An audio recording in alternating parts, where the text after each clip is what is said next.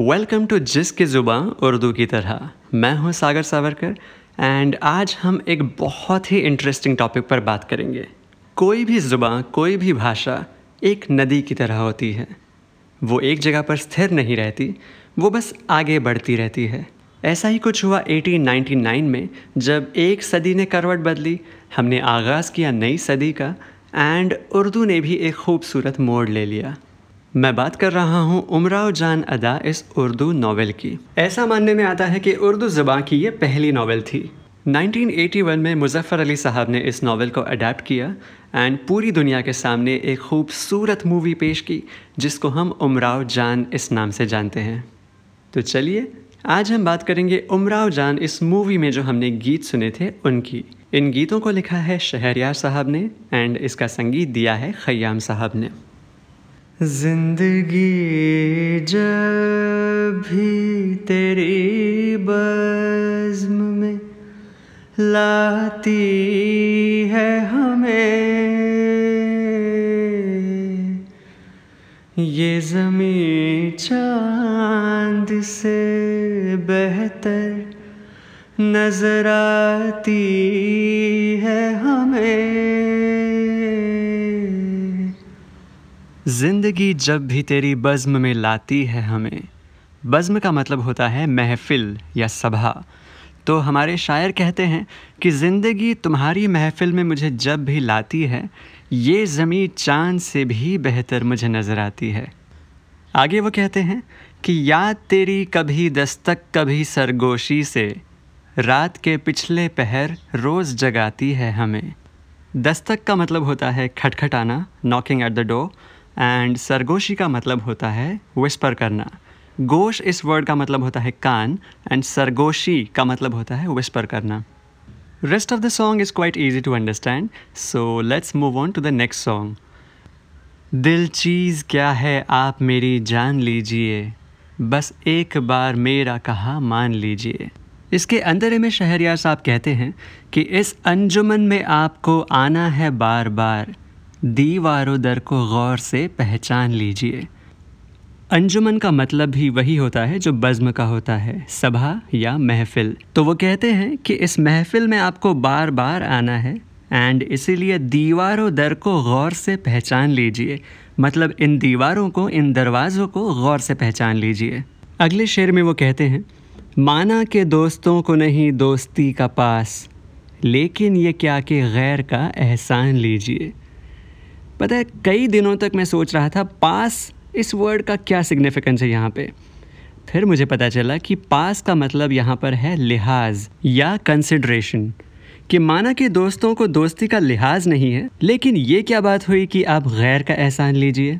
Rest of the song is again quite easy to understand so moving on to the next song इन आँखों की मस्ती के मस्ताने हज़ारों हैं।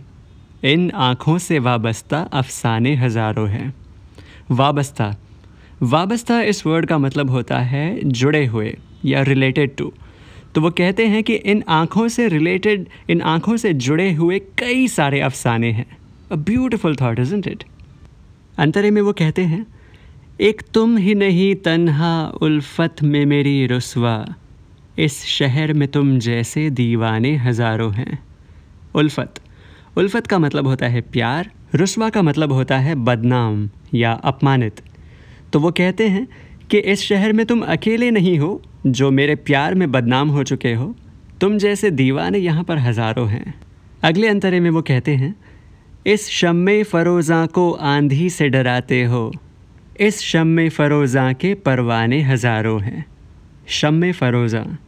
फ़रोज़ा का मतलब होता है रेस्प्लेंडेंट या शाइनिंग या जगमगाता। तो शम फ़रोज़ा का मतलब होता है जगमगाता दिया।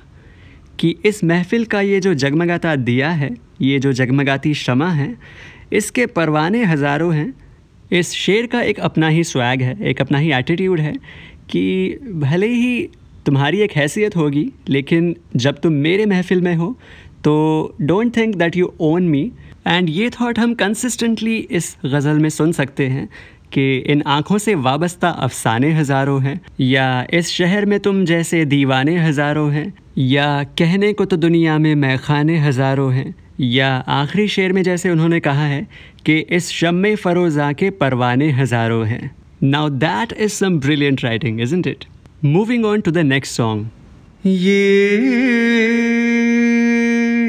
क्या जगह है दोस्तों? ये कौन सा दयार है? ये कौन सा दयार है? हद निगाह तक जहाँ गुबार ही गुबार है, गुबार ही दयार इस वर्ड का मतलब होता है टेरिटरी या इलाका या रीजन गुबार इस वर्ड का मतलब होता है क्लाउड ऑफ़ डस्ट धूल का बादल। तो वो कहते हैं कि ये कौन सी जगह है, ये कौन सा इलाका है कि जहाँ तक मेरी निगाह जाती है, जहाँ तक मेरी निगाहों की हद है, हद निगाह तक जहाँ गुबार ही गुबार है। मतलब धूल का बादल छाया हुआ है। बेसिकली उमराव जान एक कश्मकश में हैं। एंड शी इज़ वंडरिंग कि पता नहीं ज़िंदगी के किस मोड़ पर वो आ चुकी हैं। एंड जहाँ तक उनका ख्याल जाता है, जहाँ तक उनकी नज़र जाती है शी सीज़ नो होप और नो फ्यूचर आगे वो कहते हैं, ये किस मकाम पर हयात मुझको लेके आ गई? ना बस खुशी पे है जहाँ, ना गम पे इख्तियार है। इख्तियार। इख्तियार का मतलब होता है कंट्रोल या अधिकार। उमराव जान के दिल की हालत यहाँ पर बयां होती है कि वो इस मोड़ पर है ज़िंदगी के, जहाँ उनका ना ही अपनी खुशी पे बस है और ना ही अपने दुखों पे अधिकार या कंट्रोल है। अगले शेर में वो कहते हैं, बुला रहा है कौन मुझको चिलमनों के उस तरफ़? मेरे लिए भी क्या कोई उदास बेकरार है? चिलमन। चिलमन का मतलब होता है पर्दा। या anything that basically obstructs the view it's a fairly popular word कई सारे और गीतों में भी हमने इस वर्ड को सुना है। Moving on to the last song of this iconic movie जुस्तजू जिसकी थी उसको तो ना पाया हमने। इस बहाने से मगर देख ली दुनिया हमने। इसके अंतरे में वो कहते हैं, तुझको रुसवा न किया, खुद भी पशेमान हुए। इश्क की रस्म को इस तरह निभाया हमने। रुसवा and पशेमा।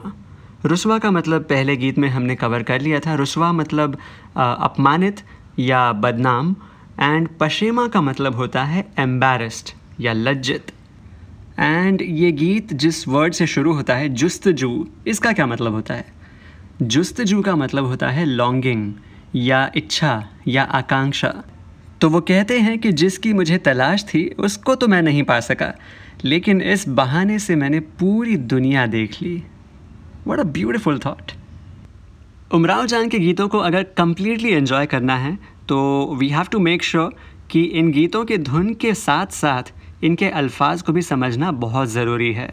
And after this podcast I am sure अगली बार जब आप उमराव जान के गीतों को सुनेंगे तो आपको शायद थोड़ा ज़्यादा मज़ा आएगा। चलिए it's time to say goodbye मैं हूँ Sagar Savarkar you are listening to जिसकी ज़ुबान उर्दू की तरह। एंड अगर आपको ये इनिशिएटिव पसंद आया हो तो आप इसे रेट भी कर सकते हैं एंड एक छोटा सा रिव्यू भी आप लिख सकते हैं। एंड uh, अगली बार और ख़ूबसूरत उर्दू अल्फाज लेकर आपके सामने आऊँगा। Till then good bye